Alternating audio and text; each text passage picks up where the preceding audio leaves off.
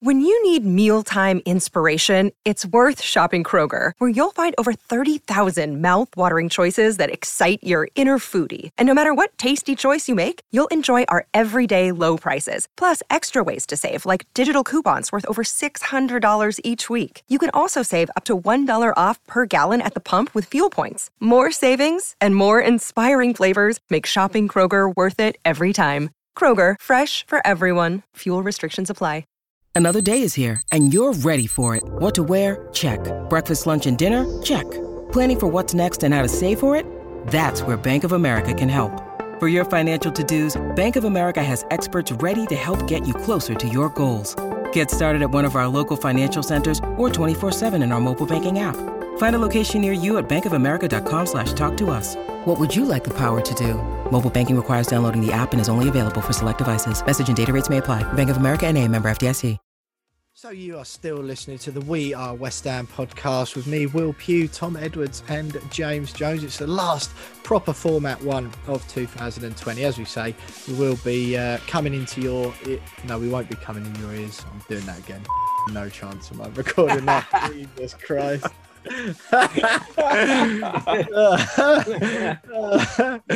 oh, God's sake. Right.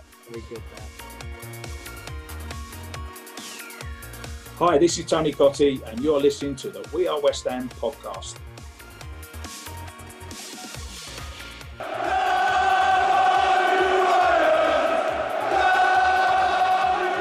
You are listening to the last properly formatted We Are West Ham podcast of 2020. There will be another one coming out on the last Wednesday of the year between Christmas, but it will be a different format pre-recorded from me, Tom, and James, doing a little review of the year. But we're back today, as usual, in our usual setup, looking back at the last couple of games and looking ahead to Brighton on Boxing Day. West Ham United teased us all into thinking we were going to be in the European places at Christmas, but as it is, we're holding on for dear life to the top 10 of the Premier League. A one-all draw against Crystal Palace before a harsh 3-0 defeat at Stamford Bridge leaves the Hammers 10th.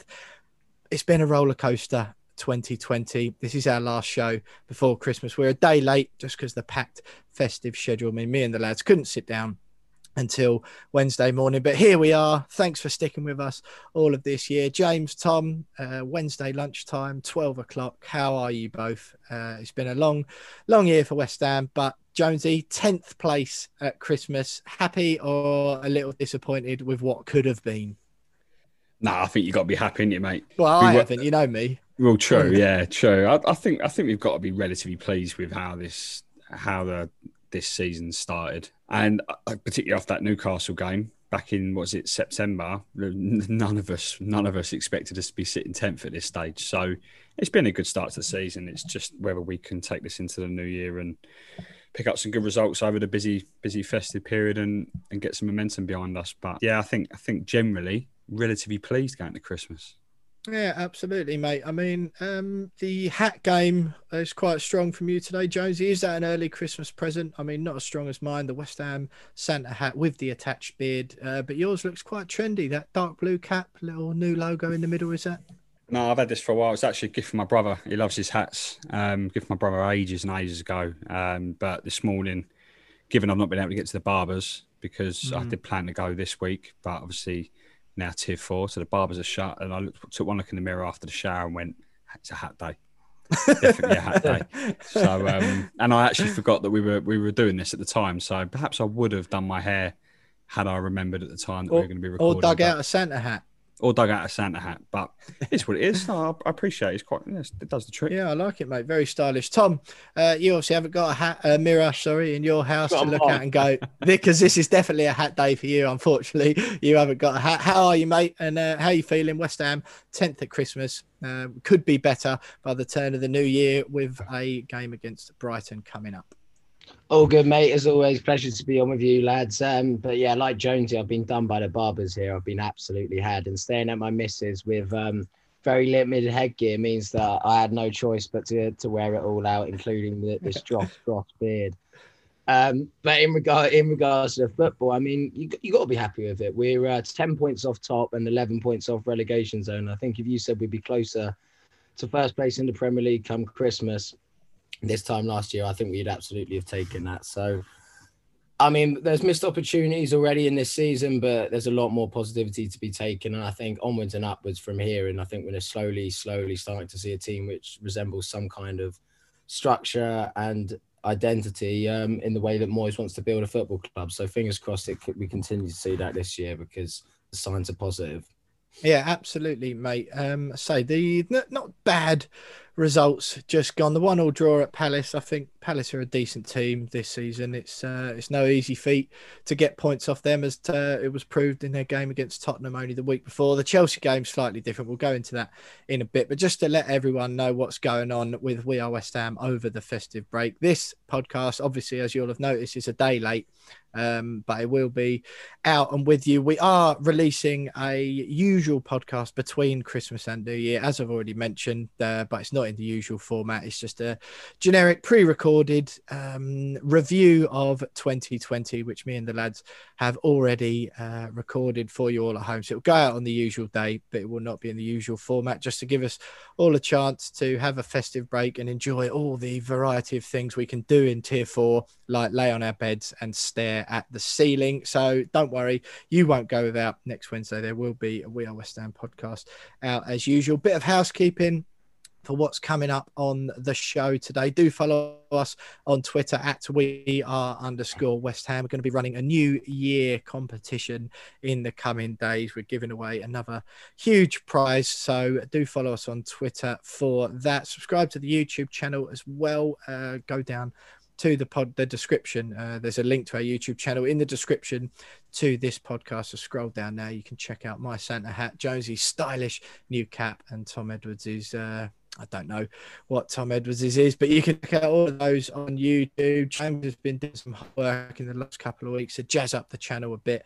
Uh, you can watch all of our interviews with our big ex player guests that we've had in 2020 on there. So head over if you fancy it. Do leave us a review uh, as it's Christmas, that would be a nice thing to do, wouldn't it? Say some nice words to uh, us on your chosen podcast platform, like, rate, subscribe, tell all your friends about it, etc., etc. You know the drill. But on today's show, we've got the Crystal Palace and Chelsea reaction coming up. We'll discuss whether that one point from two games is a good one or or is it not. Obviously, a little bit disappointing. The Chelsea result, I think, flattered them for sure. We'll cover the Betway charity bets as usual Our last session for 2020. We've got a couple of games to look ahead to. The opposition We've got Tom Murphy coming on to discuss the Brighton game.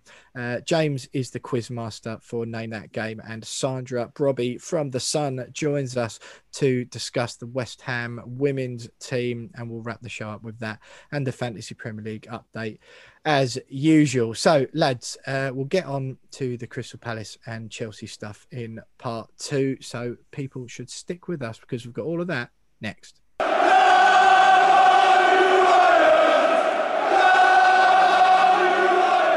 So you are listening to the We Are West Ham podcast. West Ham have made a signing as well. Would you believe it? As always, such is the trademark of David Gold, David Sullivan, and Karren Brady at the London Stadium. We're getting ahead of the market. Frederik Alves uh, signed from Silkeborg, Danish side, young centre back, 21 years of age, likely to get some game time with the under 23s at first. He said as he's come in. He's looking to learn from the senior defenders at the club. He's got a lot of respect. We're sort of semi blessed with centre backs. Obviously, the marquee signing of Craig Dawson in the summer, who I don't think has played a minute of Premier League action yet. Uh, still sitting on the bench. Aaron Cresswell slotted in to that left centre back role nicely in the five at the back system. But Jonesy, uh, before we go on to the Palace and Chelsea stuff, pleased to see we've got that one through the door. I think it was it was touted a couple of months ago. As soon as the name popped up, I, I remember us talking about it maybe a couple of months ago and, and saying that it sounded like that deal might end up happening at some point. So yeah, it seems seems like it's, it's weird seeing West Ham get business done before before transfer window opens for once. Normally we'll wait until the back end of the window and then we start panic buying. So it looks like it could be a positive signing. But at the same time, how many times have we signed young, promising players, and then they just go straight into the under 21s or development squad. and uh, you just never see them again. They might have a cameo in an FA Cup third round game, um, and then they just end up going on loan to some random club in, in Europe for four years before leaving and never being heard of again. I hope that's not the case with this guy because you know he said all the right things in his interview on the on the website. You know, he sounds like he's he's excited to be here and wants to learn, as you said. And um, if he can, it, I mean, it does seem like he might go straight into the first team, which is promising. But I don't know where. Well, I mean, there was no normally when they sign a youngster, it goes, "Oh, he's going to join up with the." It, yeah, it the, didn't the explicitly say that, did it? But it, it just went. He'd be joining up with the squad, so it sounds like he's going to be training with the first team, which I suppose is is uh, more promising than than anything. But it's just whether he gets a game. Uh, I mean, mm. I hmm. don't know whether there are any plans to send Dawson back to Watford potentially, given that you know there's just clearly no point of him actually being at the club um, at all. Um, yeah, but there is, isn't there? I'm not being funny. Like if. Uh, you know, you only need one injury to a centre back. Diop didn't look much cop last week. He was still on the bench for that, wouldn't he? And you'd like, it, yeah, it I know what you mean. You it does that, feel like that while it's not playing. You say that, but he's used uh, a fullback as a centre back this season over Craig Dawson. So in Aaron Cresswell. So yeah, but that's part of the master plan. Also, though, the thing with Dawson is it means that we can't loan anyone else this season. So with the likelihood is we'll probably actually look to get rid of him to get someone else in on loan. Apparently, so it makes more sense to send him back. Um, that feels he's only risky, made he's only made the match day squad like three times, and every time they've cut to him, I don't even think he's even warmed up because he knows he's not getting on. And it's just, I mean, if we've brought in this young sitting there in his suit, exactly. If we brought in this this this young centre half, this Danish guy, like if you're sending an, if you're getting rid of another centre back, then you you lose that risk of potential potentially having an injury because okay, yeah, Dawson's a lot more experienced than than this lad, but there's a reason why they brought him in and put him straight into the first team squad. So I don't know whether they send him back, and then is, is are there any reasons to potentially get rid of Diop? um, any plans to get rid of him because there have been rumours that he might be on his way out. I don't think Moyes rates him. Um, I can't imagine anything would happen in January, but maybe long term. But yeah, yeah, good signing. Happy with it, and a little bit shocking given that you know this is, West Ham don't do things like this today. now he signed a deal until 2024, Jonesy. So, like you say, we could uh, um, that would give him a nice three loan spells at least in that time, won't it?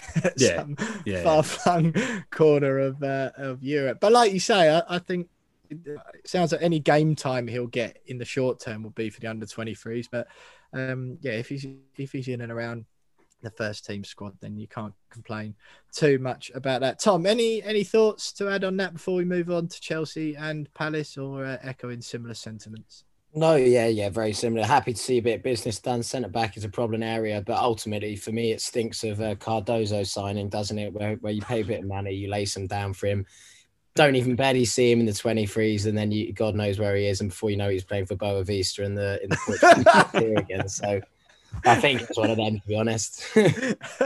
Boavista. Well, you know what? When uh, when I was telling my dad that West Ham had made a signing, he was suitably underwhelmed. But I did say, well, you got to remember, we signed Winston Reid from a Danish side, didn't we? FC Midtjylland. I know they're a bit more um, higher pedigree in Denmark than Silkeborg are, that's for sure. But you never know. That's uh, we we have got track record with signing good pedigrees from Denmark, so fingers crossed on that one. Thomas, we'll give you a chance. Crystal Palace, first of all, Sebastian Haller scored an absolute rocket. Uh, as usual, made me look a bit silly in the group chat because I was a little bit derogatory about him beforehand. I do think, again, phenomenal goal. David Moyes' comments afterwards seemed to suggest that, yeah, that, that goal was nice. However, the other 89 and a half minutes of the game uh, were somewhat disappointing for Haller. Defending by Diop, which we've just sort of touched on him there and maybe leaving for Palace's goal was shambolic. He could have fitted a bus through the gap between him and Benteke when he nodded Palace's goal home. But all in all, Palace are a tough side. I know it's at home, you want to win all your home games, but I wasn't too furious with that result. How were you feeling after that one all with Palace? No, I, th- I think you're right, mate. I think they surprised me again a bit like the Villa. They were they were a pretty good side and, and they were dangerous and they definitely actually had the line share of the game and we were nowhere near our best. But I think, like we all said actually before the game, that would probably we'd struggle. We'd struggle playing against a team who would also sit back deep and it would be a bit of a cat and mouse. And I think ultimately they they probably had the better of the game. So to come back in the manner that we did without creating anything really and just sort of a bolt out the blue from Seb Haller, you can only sort of take that point and run with it because um, we didn't show enough to win that by any stretch of imagination. In in regards to Haller, I think he's a weird one, and he? he can he can do the unthinkable and he can put it in from anywhere. But then then it's as if he doesn't even want to get in the box and get chances for himself. He he, he wants to stay out wide. He wants to hold up, and he's too slow to get in a box and attack the 18 yard box and play between the width of the goalpost like a top top centre half should, especially someone who can head the ball as well as him, can score from weird positions and weird angles, and it just seems like he's shying away from the chances at the minute. And I think I think yeah, it's clear for everyone to see that he, he's not Moyes' man, and, and he's definitely not going to be there in the long term, um, as long as Moyes stays there. To be honest. Yeah, more rumblings about Marko Arnautovic this week. I don't know if that's just come from you know, an old that old picture of uh, him and Masuaku chatting on Instagram where he said uh, that he'd come back to West Ham no problem. So that old picture surfaced a while ago, and it seems mm. to be doing the rumours seem to be doing the uh, uh, sort of running the west around the West Ham Twitter sphere. I haven't seen it from any sort of uh, legitimate sources um, at the moment, really, that there's any truth in that. I think I saw something this morning that David Moyes might be interested. Again, I don't really know um, the quality of, of that information. I'd be desperate for us to go back in for Josh King. Um, you know, I, I, was I was very much I prefer him to Benrahma in the summer. But Jonesy, that Crystal Palace game afterwards, you just sort of shrug and go, you know, fair enough. Because to be honest, before they got uh, Benteke sent off for the harshest uh, pair of yellow cards you've ever seen, I remember being at Burnley away when Andy Carroll got sent off for two very similar, where he's just a, a tall, big guy going up for headers if I was on the other end of that and I was a Palace fan, I'd have been furious with the second yellow. But to be fair, I think that that sort of did us a disservice, if anything, because Palace was still half going for the game, which was giving us a few opportunities to attack before then. Uh, but once that happened, they were like, no, hunker down, get the point, and, and it sort of killed the game, didn't it?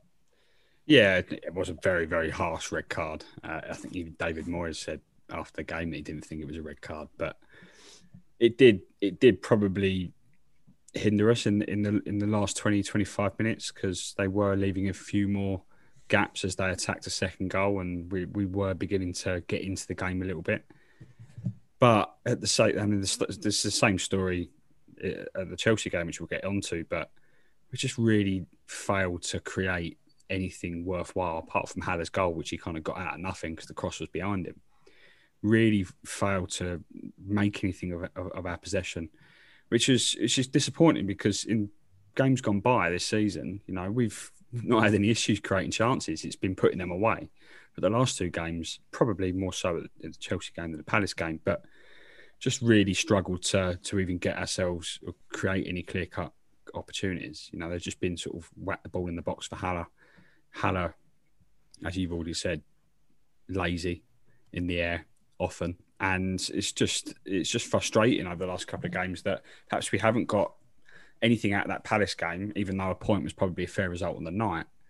I think before that we were all saying, you know, we should be looking at this as a, as three points, regardless of the form they're in. So, good point in hindsight, but at the same time, frustrating that we didn't really create much to be able to win it. Yeah, absolutely. Tom, Chelsea 3 0 defeat. Scoreline definitely flattered them. I don't care what anyone says. But once again, uh, and it could be the, the Haller conundrum, uh, I think is going to clog up airways and West Ham forums and, and West Ham fan conversations until basically until he is back on the bench or Antonio's back, or we sign a new striker in January. You know, people might be getting frustrated of that conversation now, but that those are the facts of the matter. But once again, just frustrating. You know, I mean, it did look like we played well.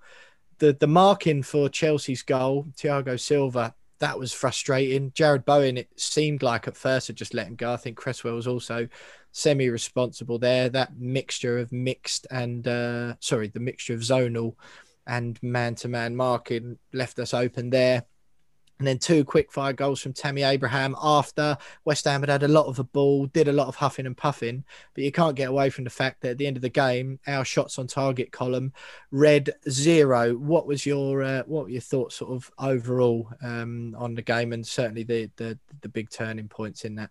Yeah, I think I think you're spot on. Three 0 It was never a three 0 game, and there was large parts of that where we looked like the side we are and where we were in the table, team pushing for, for Europe and having the ball and dominating and um, looking like probing. But like you said, yeah, we lacked a focal point. We lacked anything really out wide, dangerous. We weren't getting. We missed Masuaku, I thought, massively against Chelsea. We lacked any sort of penetration down the left hand side. Cresswell doesn't have the pace anymore to really run in behind, and then you've got Fornals on, on that side with him, which is bit laboured at the minute. I think, as we all can imagine, and, and all can probably agree that he he's not playing the best football at the minute. But the thing which mainly frustrated me on the evening was the selection of Noble. I'm not saying Noble had a bad game, but I just felt like by dropping Noble, you almost sent the signal out that we that we were going there probably for the first time all season to to look to be a bit negative. We've been positive throughout this season. We played very direct on the counter attack, and we've looked to utilize our pace and hurt the teams out wide in, in those areas. And um,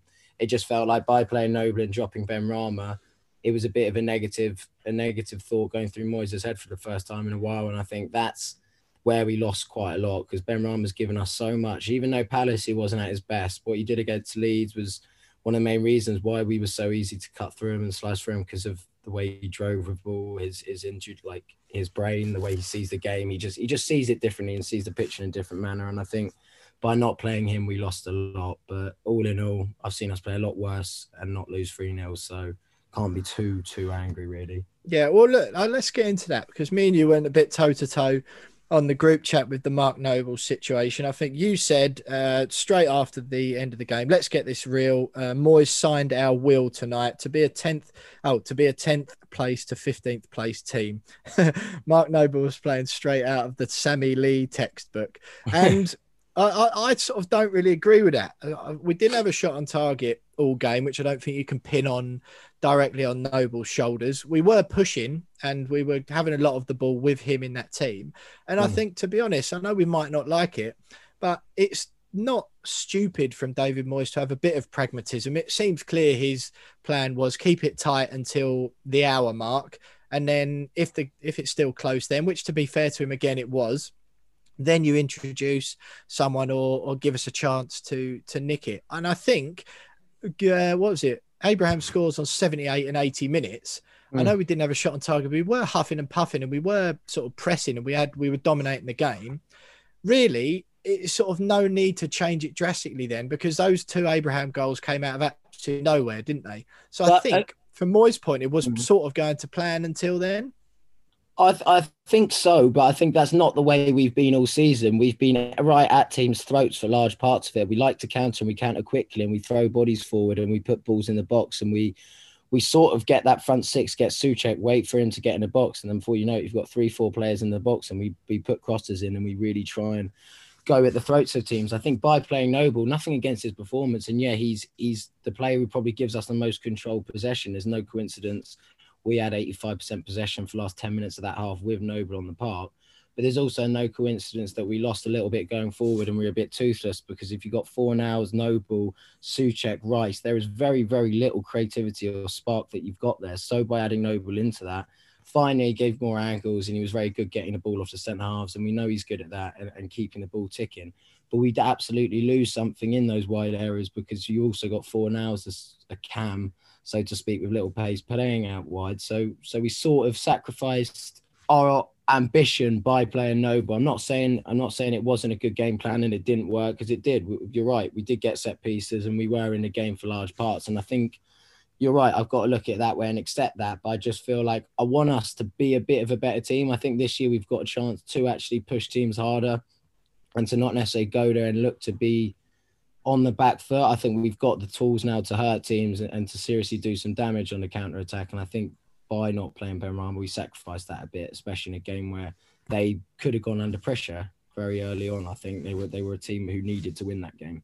I know, I know, I do know what you mean, honestly, and and I like that thinking. And I'm not, usually I don't want to watch a pragmatic mm. football team, but I think I'll be honest, like Chelsea away as well. They're going to be in the top four at the end of the season. It's one of mm. the toughest games of the campaign. Jonesy, I get your thoughts on this because you came in as the pragmatist at the end of mine and Tom's hmm. little uh, ding dong. I definitely accuse you of sitting on the fence, but what what I think with that is I can just hear the conversations now, and it's the same after every game. You know, everyone comes out in hindsight, and everyone's a football genius after the game, aren't they? Hmm. but I, you could easily see against a team like Chelsea with Werner, Pulisic, and Abraham. I know he didn't do much most of the game, Abraham, until he scored, but with those three players up front, if you go to Chelsea away and just sort of go more gung ho at the beginning, you could easily be two or three nil down after 20 minutes. And then I could just hear all the conversations going, oh, well, Moyes, why does he think he left us so exposed? Why is what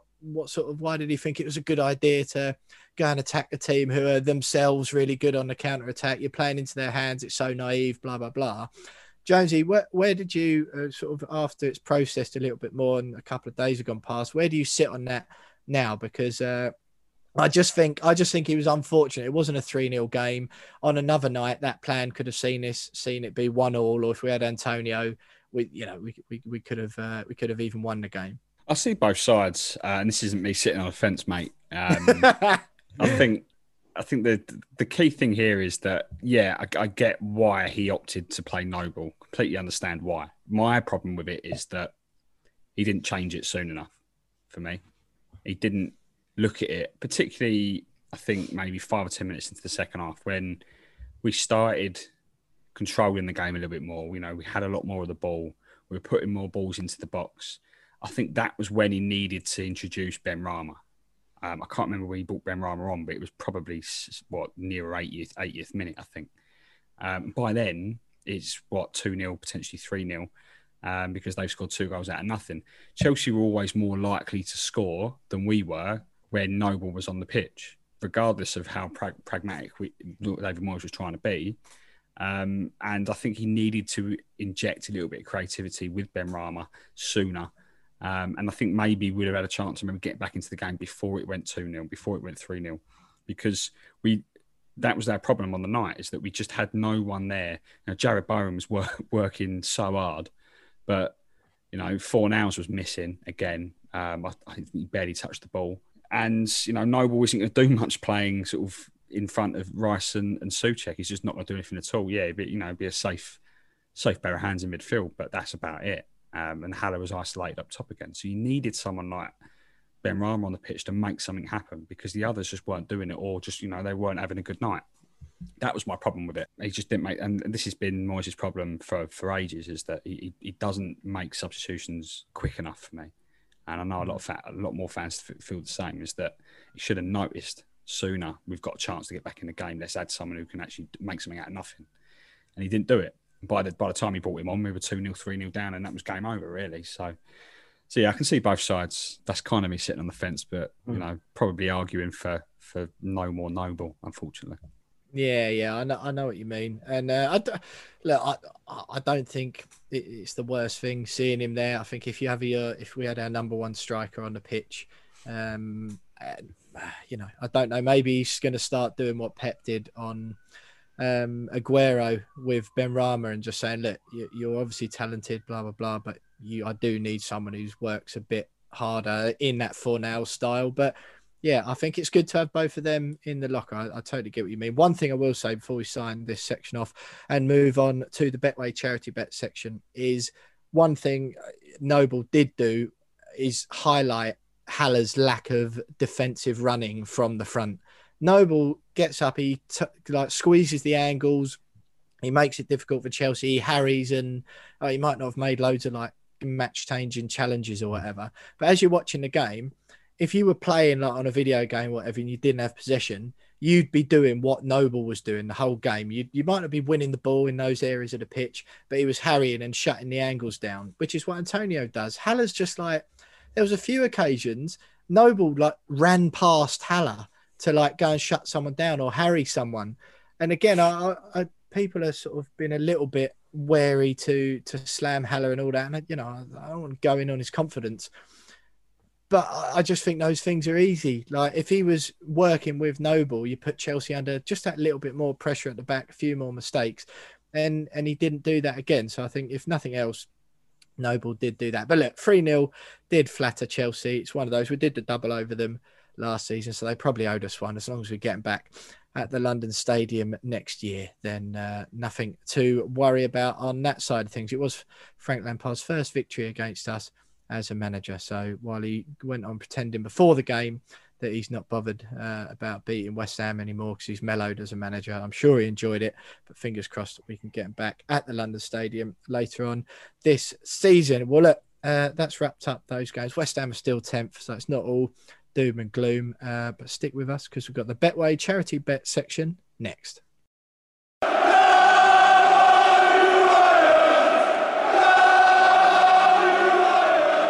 So you are still listening to the We Are West Ham podcast with me, Will Pugh, Tom Edwards, and James Jones. It's the last proper one, uh, proper format one of the year. We will be uh, publishing an episode next Wednesday between Christmas and New Year, as usual, but it will be a review of 2020, both the podcast and West Ham's season as a whole.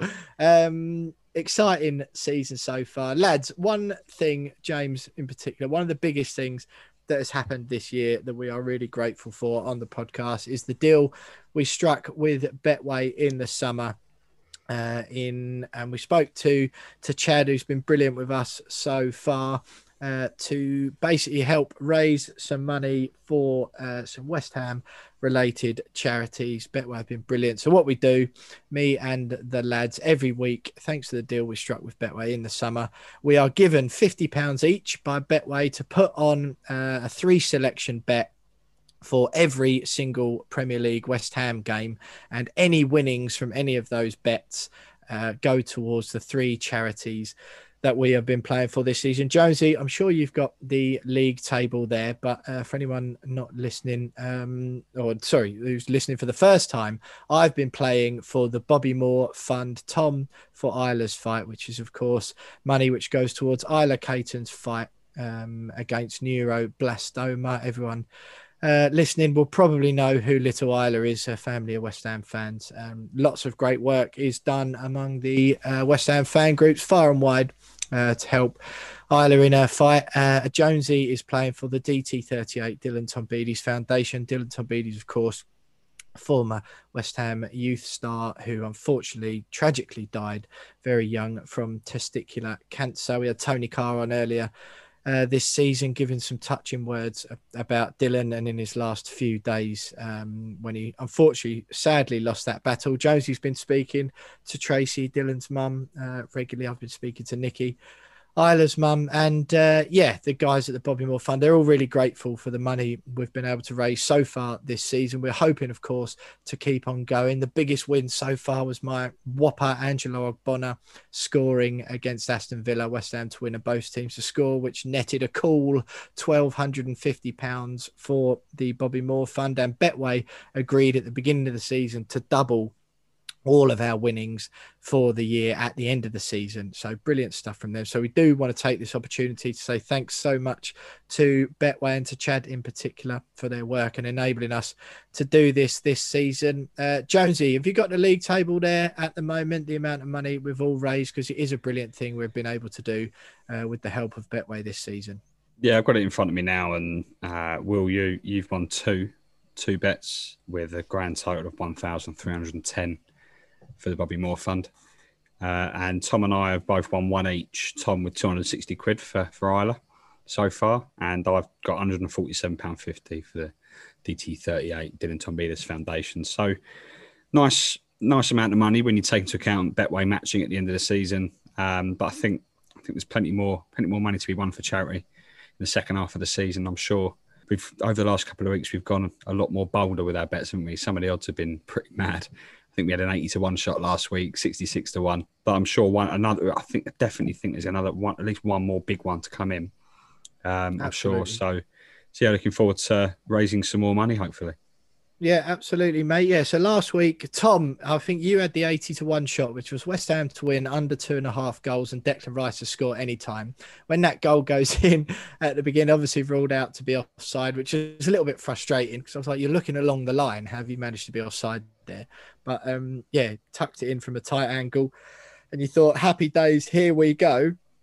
But it wasn't to be, unfortunately. The goal ruled out. So last week I had both teams to score, which didn't come in, of course. Sebastian Haller to score last and less than 9.5 corners. Um, it, the less than 9.5 corners did come in. Uh, Haller did not score last, first, or in the middle, unfortunately. And both teams, of course, did not score. Tom, you had West Ham to win under two and a half, Rice to score any time, as I've just said. And Jonesy had one all, Benrahma to score over 8.5 corner. So, yeah, a little bit further away uh, from us last week. I just needed Sebastian Haller to nod one in in the closing stages, and mine would have come in.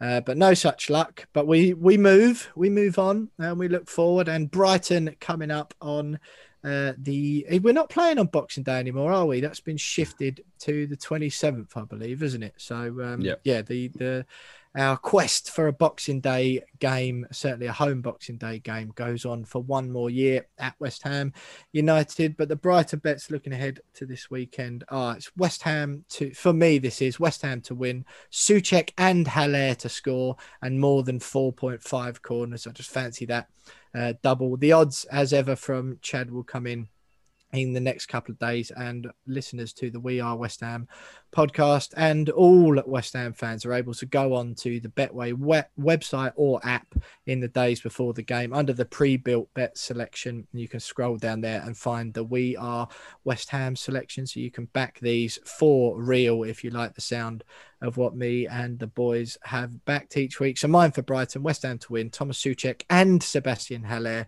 to score and more than 4.5 corners. Tom Edwards, you have gone for both teams to score, West Ham to win and Pablo Fornals to score. Thinking behind that, if uh, bearing in mind Pablo Fornals might even start, which we will cover in the West Ham Twitter poll later on. Um, mainly because I feel like he's one of them players who, when the, the going gets tough, he, he tends to turn up and tends to give performance to remind a manager. And I think whether that's from the start, from the bench, I think um, I think he'll come on. He, he's just that sort of rat. He doesn't really go away, does he? So I think he might he might plague a few West Ham fans' Christmases who want him dropped and, and nick a goal. But um, just on that as well, just I'd like to say good luck to Isla this week and their family because she's about to have a week uh, a week of scans. She's got bone marrow blood tests and uh, all scans at Great Ormond Street Hospital this week ahead of Christmas just to make sure and. Uh, have a checkup. And it's one of the hardest weeks for the family. I know that for a fact. So just good luck to all of them and uh, Merry Christmas. I'm sure they will get through it. Absolutely, mate. Yeah, lovely words, and uh, definitely a Merry Christmas to Isla and uh, all West Ham fans everywhere from us at the uh, We Are West Ham podcast. I'm sure uh, plenty of fans have been sending in their their messages, which is lovely to see. Jonesy, your selection for this week, please. So I was I was a little bit inspired by your by your selection, Will, by picking two goal scorers. So I've I've gone big as well with right. two goal scorers. I've gone uh, West Ham to win, Bowen and Benrahma to score, uh, and over two and a half goals. So um, I, I, think this is this is the time when we finally beat Brighton. It's taken a few years, isn't it? But hmm. um, and I, I, can't I can't see uh, a scenario where Benrahma doesn't start, and I think he'll want to make an impact, he? So um, I fancy those two. And Bowen just always looks like he could get on the score sheet. So yeah.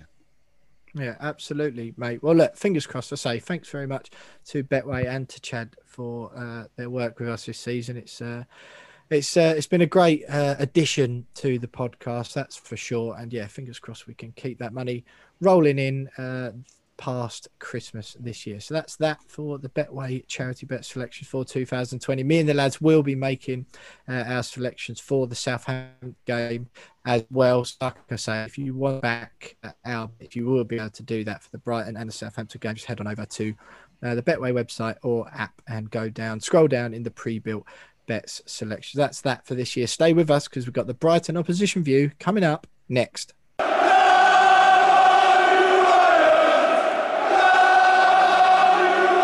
So you are still listening to the We Are West Ham podcast with me, Will Pugh, Tom Edwards, and James Jones. That was the last Betway charity bet section of 2020. But stay with us because me and the lads, of course, are hoping to raise a few more quid next season. But it's Brighton at home. We all got really excited at the beginning of the season when West Ham United were given a home fixture on Boxing Day for the first time in 81 years. But of course, as ever, it was not to be. The game has been moved to the 27th, Sunday afternoon, quarter past two.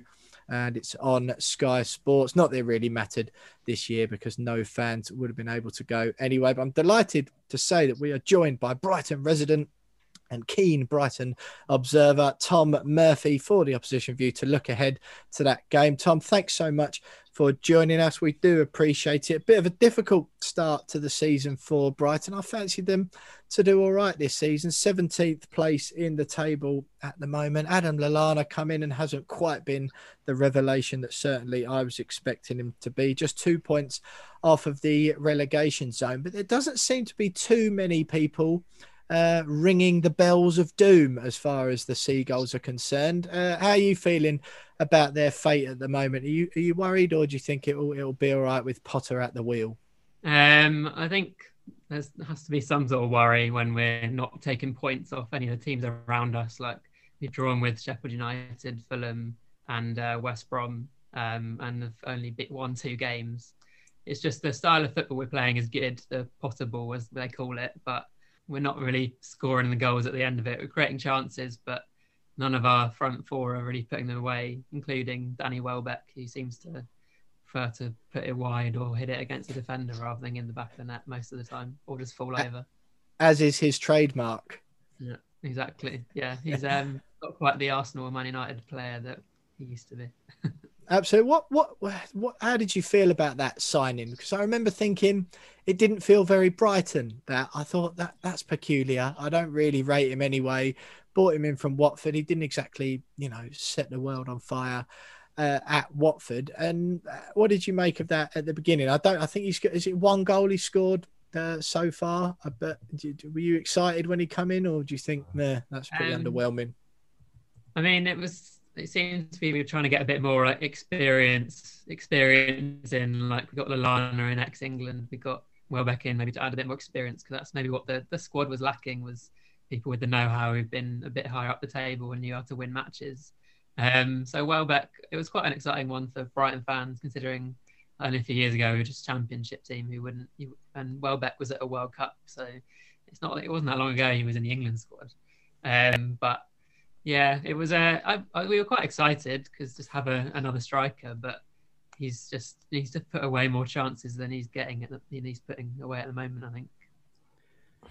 And what's the what's the general feeling surrounding Graham Potter at, at Brighton amongst the fans? Because he came with a lot of promise. Um, a lot of people sort of really earmarked him as uh, you know a bit of a you know his style of football was great, and he got a lot of promises. A young up and coming manager, and um, this season, obviously, there's only two points above the bottom three. Are there question marks over whether he is the right man to take Brighton forward, or is there a feeling that you know, no, this is a long-term project still?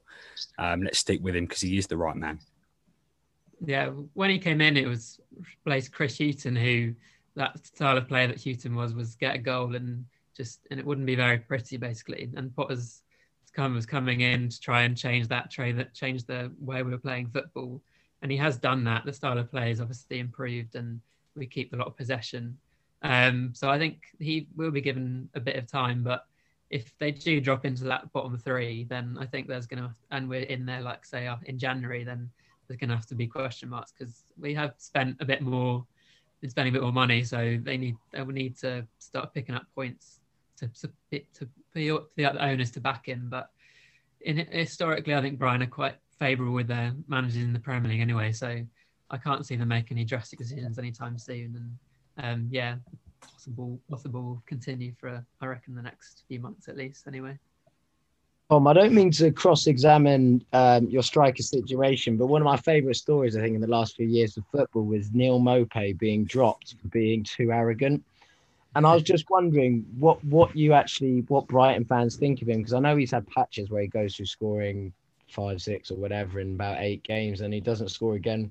And then stories like that come out about him. What what is the thoughts on him? Because he always seems like a decent player. I wouldn't mind of having down at West Ham at certain points, but I'm just interested about the Brighton fans' thoughts on him. Yeah, I think um, it's always good to have that kind of player like Neal Maupay um, in, in, in a team. He's a bit he's a bit fiery. He can add a bit more to you. In terms, he's a bit of a more of a cult cult figure in terms of um, yeah, recent times. But it was like when uh, we played Arsenal last season, he was the player who seemingly ended our, uh, Guendouzi's career at Arsenal because after that match, Guendouzi never really played again. Um, so he's he's a he's a nice a good player to have, but again he's got that temperament where it could go the other way. Like he's a bit like Mitrovic at Fulham, where he can score goals, but it's just a bit temperamental and and if he doesn't if he doesn't find his feet or be in he's in a scoring mood, then most likely he'll either get sent off or subbed early. I think. Yeah, he's uh, he's somewhat of an enigma, Maupay, isn't he? I quite like it. He sort of strikes me as a bit of a BTEC Diego Costa. Um, just sort of like a little bit aggro. No one particularly likes playing against him as such. But uh, yeah, he's one of those where you look at and you think, yeah, I wouldn't mind having someone like that in my team because he's just a bit of needle and gets into defenders and all that sort of thing. But like you say, it's getting to that stage, isn't it, now with him where the the actual record and the actual stats don't really outweigh the annoying disciplinary bits. It's like if you're Diego Costa, you can afford to go around upsetting literally everyone and walking around like you're the Don because he was smashing the ball in the net on average once a game. So no one really minds. But looking forward to the game on the 27th, then, Tom. Uh, how can you see it going? Because Brighton are certainly somewhat uh, West Ham's bogey team in the Premier League. Jonesy, I'm sure uh, you've still got the stat. We haven't beaten them uh, in the Premier League, have we, Jonesy? Is that right? No, it's three three draws, three defeats. I believe. Yeah, three draws, three defeats. Yeah, so not good record from West Ham's point of view. The one thing that obviously plays in our favour is our arch nemesis, Glenn Murray, no longer plays for the Seagulls. But um, what's how do you see the game going uh, from sort of a style point of view uh, on the twenty seventh? I mean, it could be one of those which hopefully Brighton get some sort of result. Um, if you've got our players firing and everything going well, then maybe if Tariq if Tariq Lamptey's back and able to play, then that always makes a quite a big difference because whenever he plays, he's always a really good outlet to have down that wing. He's probably one of our best attackers when he's when he's on the ball when he's playing. Um, but yes, we haven't really got our if we've got our chance if our chances are taken and we can try and not concede stupid goals that we have been quite a lot and Lewis Dunk gets in the way of more shot more shots and doesn't deflect them in like he usually does, then we might be all right. But yeah, hopefully the, the trend continues and we take points off you and it's not a and it's not a another defeat because I don't think we're yeah. going to another one of those. No, absolutely. Well, Tom, look, just before we let you go, uh, give us a quick score prediction for West Ham, Brighton, London Stadium, 27th of December, quarter past two kickoff. I'm going to be optimistic. I'm going to say 2 0 away win for Brighton. I'll say 2 away win. Welbeck, well back, and a Gross penalty. nice. Well, yeah, the the, uh, the penalty that's uh, every chance that'll happen because we absolutely love giving penalties away this season. Uh, Welbeck, I'm not so sure, but Tom Murphy, there, Brighton fan, Brighton resident, uh, knows all things the Seagulls. Thanks so much for joining us. We do appreciate it, but stay with us because next up we've got name that game.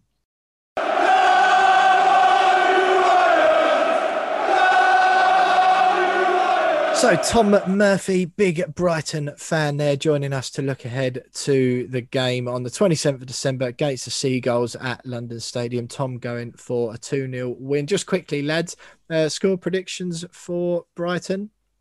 Jonesy, gonna, you go first. I'm going to go 2 0 West Ham. 2 0 to West Ham. Actually, no, no, no, no, no, no, because that goes. Oh, against, hang on a minute. Is this go, allowed? That goes against my Betway bet because uh, I got over two and a half goals. So um, I'll, I'll, go three. I'll go three one. Three, three one. three one to West Ham. Like it, Jonesy. Uh, Thomas, sorry. Two one, two one West Ham. I think it'll be really scrappy, but we'll get it done. Two one West Ham. You know what? I fancy we'll just come out of nowhere, explosive performance. I'm going to go four one to West Ham United on Sunday, Sunday, the 27th of December. Well, look, one thing, uh, one competition that has been heating up throughout the year is, of course, name that game. James Jones, you are quizmaster for the last one of 2020, and you sitting pretty at the top of the league, 21 points. Uh, Tom second place on 15, and me on 14. Not looking too good at the moment for me and Tom battling it out at the bottom of the league. But now you are up for as quiz master for the last one of 2020. An opportunity for me and Tom to claw some points back So take it away.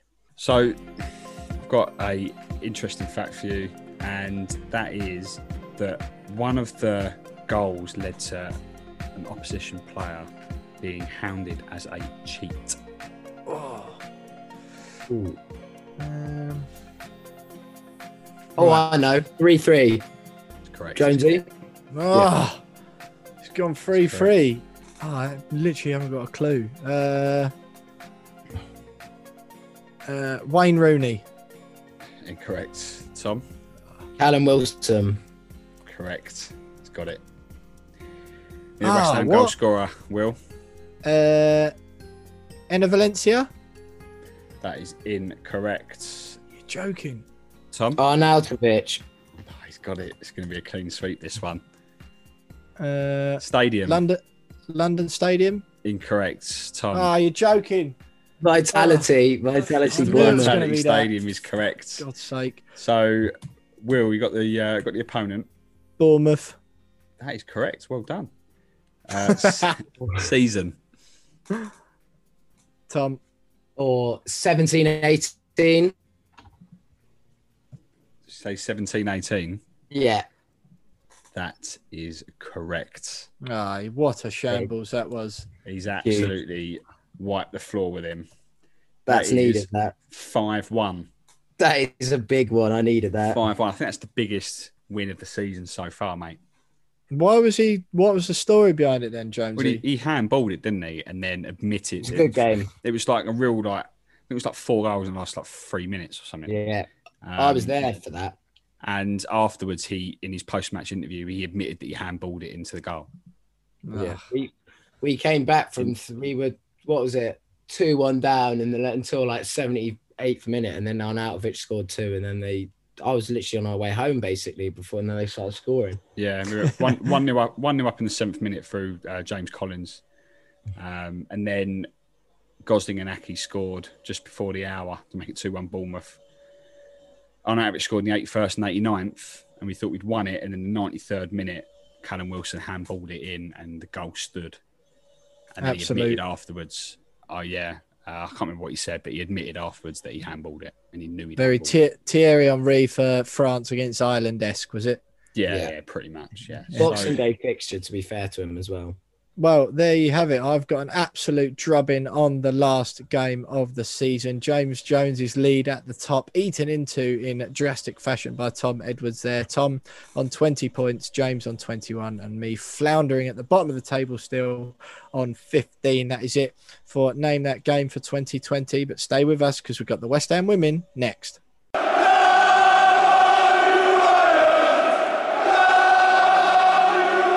So you are still listening to the We Are West Ham podcast, the last proper format one of 2020 as we bring in Christmas with West Ham still 10th in the table and West Ham's women are also 10th in the table. Not quite as much of an achievement as it is for the men's as there's only 12 teams in the WSL, but last weekend's game against Aston Villa was cancelled because of a coronavirus outbreak at Chadwell Heath, which also saw a couple of West Ham's um, male youth team squads uh, games get cancelled as well. So the Aston Villa game is going to be rearranged for next year. But I'm delighted to say that joining us is sports journalist and WSL expert from The Sun, Sandra Brobby. Sandra, thanks so much for joining us. It's wonderful to have you with us. First things first.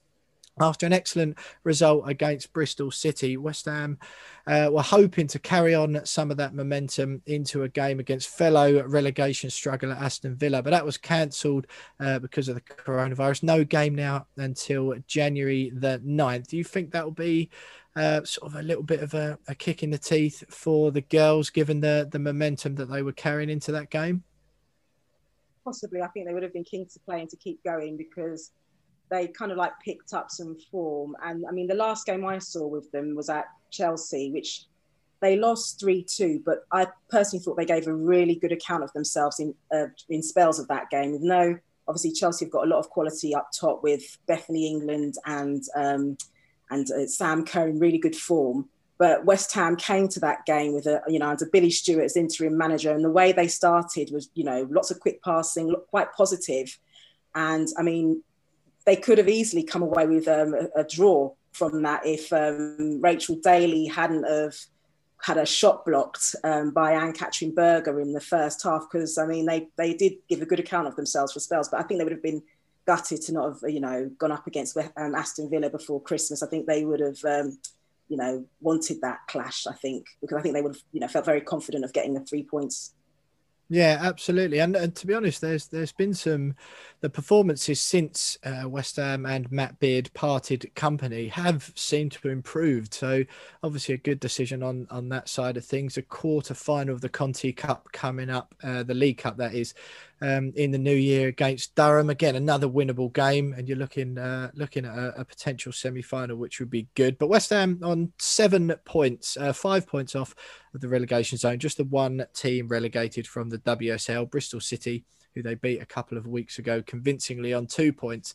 So it seems like the girls will be safe from relegation, and uh, you know, a result against Aston Villa will put them on ten points and and plunge them back into that sort of uh, middle bunch of teams where they, which is what they were targeting before the season started. On the Matt Beard side of things, a couple of weeks ago, a story of yours that I read in the Sun newspaper was saying that West Ham are moments away from appointing Wales coach Jayne Ludlow as their new manager. It seemed like one that made sense, very detailed uh, very experienced, detailed CV. Uh, Jack Collison was in the running, it seemed as well, but that was poo pooed. What what's happened on on that side of things? So It's all gone a bit quiet. It has. I mean, the club. Like, I went to the club to ask them what's going on. They just said we're still doing interviews, but it has just gone very quiet on that front. I mean, Jayne Ludlow. She, like you say, she's bringing so much experience with her. You know, obviously she managed Reading um, when they were in um, what, what, was called WSL2, now the Women's Championship, and she was really good there.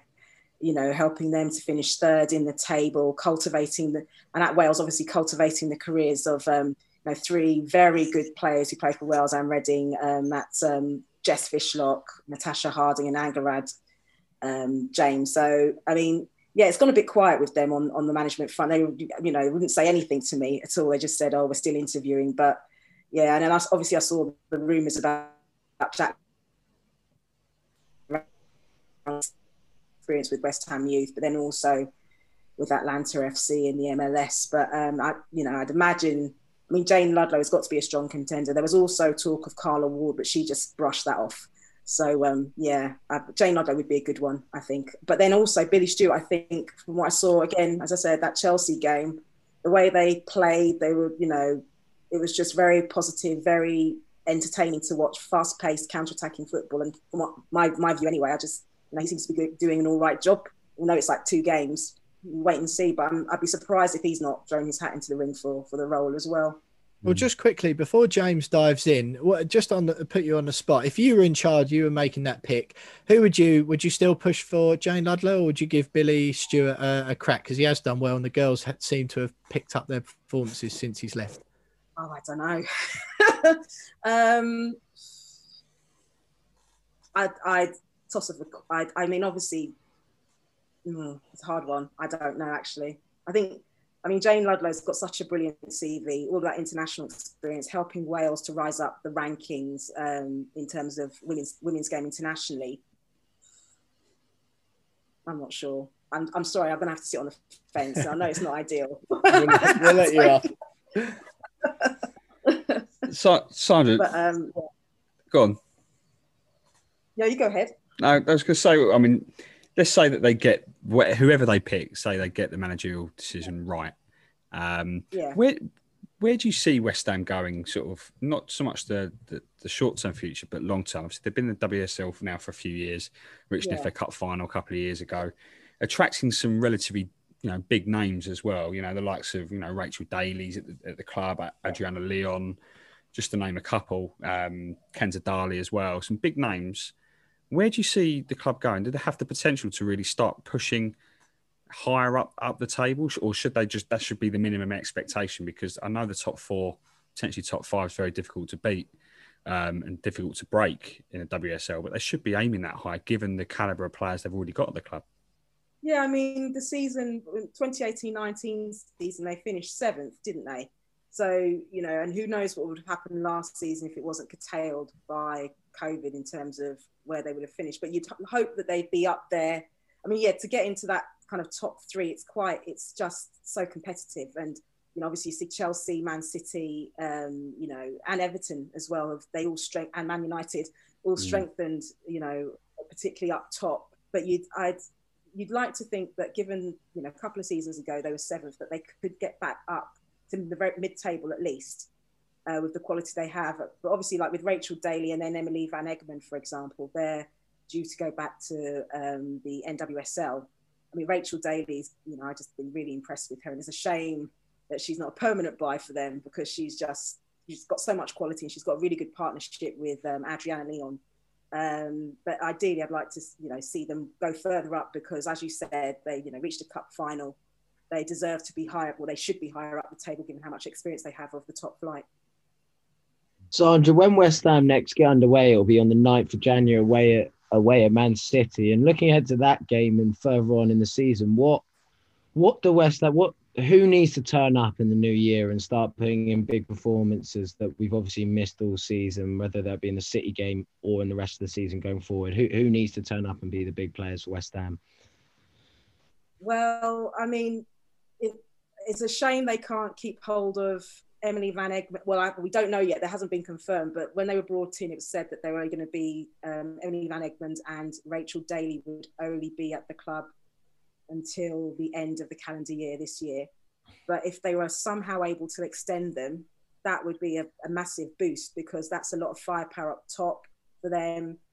Um, I mean, they're sharing the goals at the minute, outside of those two, the goals are being shared by um, by the girls at the minute.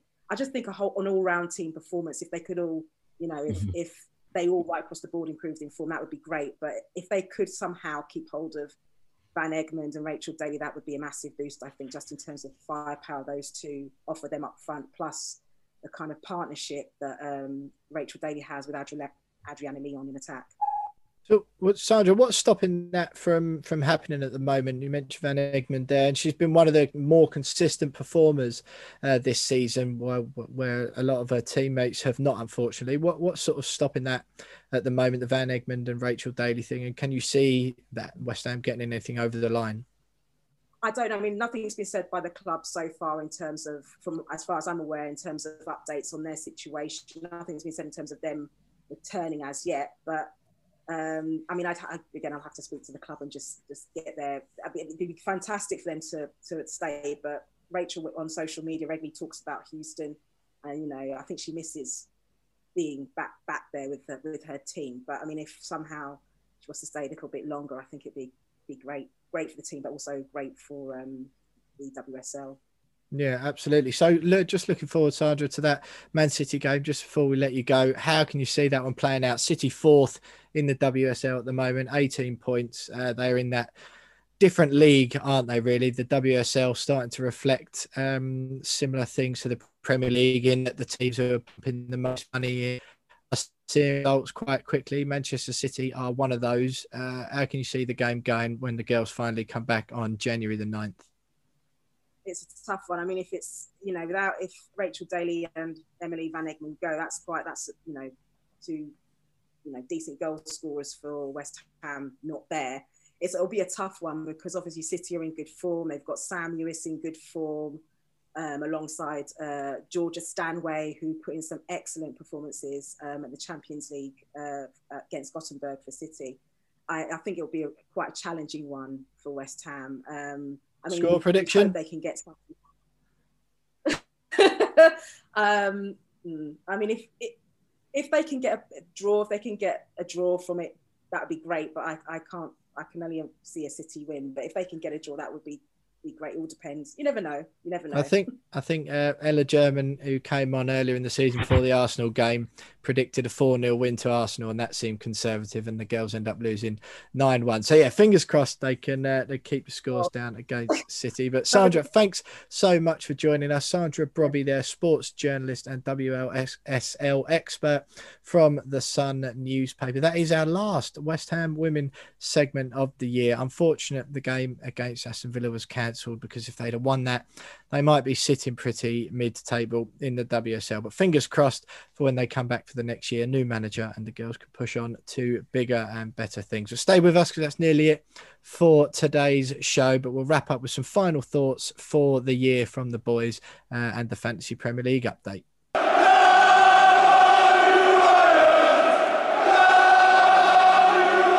So there you have it. That is pretty much it for the last show, proper show of the year, pre recorded one coming out to you next Wednesday to do a full review and a look back on 2020, the calendar year for West Ham United's team and the We Are West Ham podcast. But, James, one thing I got an absolute gubbing on Name That Game by Tom earlier, but one thing that I've been doing okay on is Fantasy Premier League this year. You can, of course, join the We Are West Ham Fantasy Premier League league if you're so inclined uh, to play against me and the lads. CNY60U is the code for that.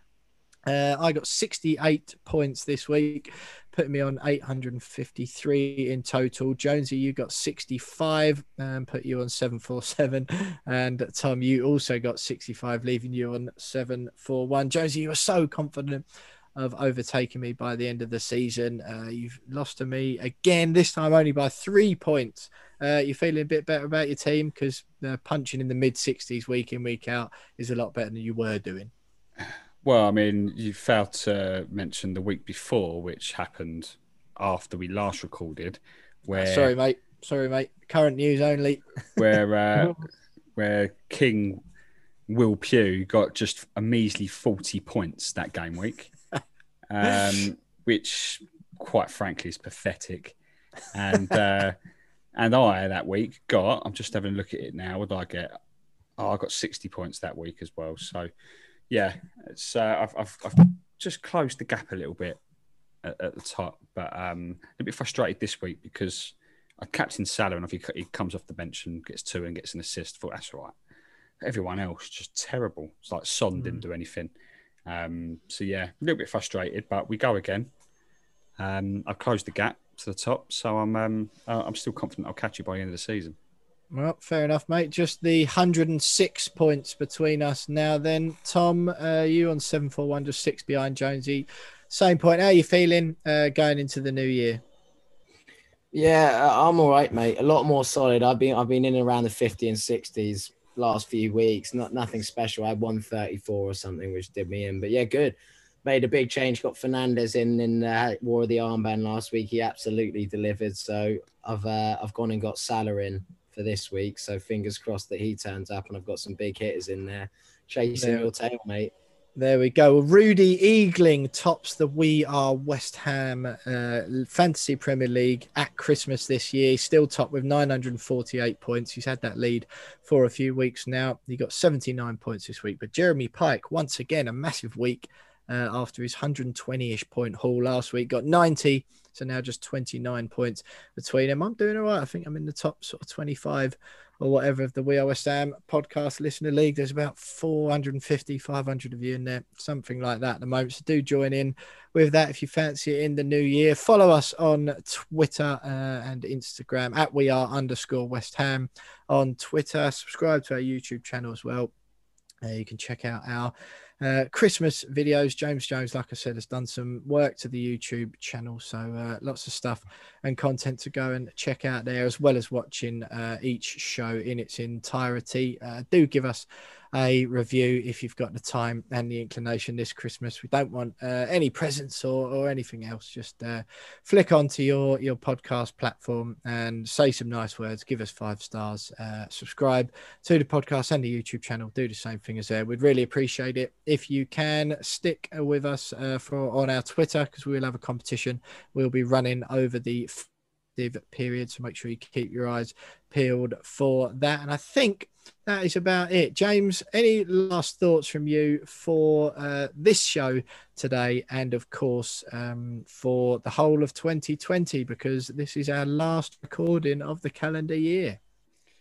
It's been a it's been a rubbish year, really, isn't it? Um, but it's uh, ending on a high, uh, well, kind of a high for for West Ham from a footballing sense, but. Um, yeah, hopefully we can we can all go into 2021 with a little bit of positivity, both for both for the future of the football club, uh, on and off the pitch, uh, but also sort of just general life as well. Hopefully we can get back to normality at some stage in 2021 and, and all be happy again and look forward to, to, to everything else. So, but it's been it's been a good year for the podcast. Really, really good. Uh, obviously, we had Betway come on and, and stuff like that, get get on board and stuff like that. So it's been fun. Uh, looking forward to seeing how how we can grow further and, and sort of get the listeners involved a little bit more in 2021. Yeah, absolutely, mate. Yeah, and a good show today. Thanks to our uh, guests today, Tom Murphy and Sandra Brobby, joining us for the opposition view and the West Ham women's segment. Thanks so much. I'll say to to all the ex players we've had on uh, so far this year. We'll be bringing lots more of those to you uh, in 2021 and throughout the rest of the season. But they they are a huge part of the show, and uh, to be honest, they make it what it is because they uh, they obviously know far more about what it's like to pull on a West Ham shirt than any of us ever would. But Tom, some final thoughts for, from you for the show today and the year as a whole. You obviously joined us in May, so uh, just sum up uh, before we say goodbye to everyone until 2021. No, yeah, it's been it's been a great year to get on board to uh, fully fully be involved in this and involve you two and see your mushes every week. It's it's been nothing but good fun and it and it's made this year something I remember for for a fond memories, not just uh, for everything that's gone on. And to all the listeners, I hope that no matter where you are or whatever you're doing for this Christmas, if it's not normal, that you have the best time. You try and enjoy this week as much as possible because if there's a year we've ever needed this time to come and a big feast and a few beers it is this year. So Merry Christmas to all you and Merry Christmas to both of you guys. And yeah, look forward to next year and, and fingers crossed the pod keeps growing from strength to strength because it's good fun whilst it lasts. Absolutely, mate. Totally agree with you. Happy Christmas to you too, of course, as well. But the biggest of Merry Christmases and a Happy New Year to everyone who listens to the We Are West Ham podcast. We really do appreciate you lot tuning in, downloading the podcast every week. It does seem uh, a little bit peculiar to me uh, as the, the year goes on. It's something we really enjoy doing. But as I'm speaking to former West Ham players, I would have had to pinch myself as a youngster uh, for me to be doing that. All the guests we've had on this year, it's absolutely brilliant. Some huge names uh, in West Ham folklore, and for me to be doing that, and then thousands of people downloading and listening to what we have got to say uh, every week is really quite something. So thank you so much to everyone who's been listening throughout 2020. We do hope you stay with us for 2021, more of the same, and hopefully uh, some improvements to come for the podcast and for the football team next year. So that is it uh, for us, from us, for this year. West Ham United finish the season in 10th. It's better, or finish uh, the year in 10th just before Christmas. Who knows where we could be at the turn of the new year? It's certainly going to be better than this time last year when David Moyes had just been appointed. Fans were protesting everywhere. We know at the We Are West Ham podcast that there are those listening to this show who will not be happy until the current ownership leave. And to be honest, although that's not happening at the moment, at least everyone is getting behind David Moyes and his men. Hopefully, we can make some reinforcements in January and push on. And perhaps, just perhaps, this weirdest of seasons might be the one where West Ham qualify for Europe. Thanks so much for listening, everyone. Stick with us in 2021. Merry Christmas, Happy New Year, up the hammers, and we'll see you next year.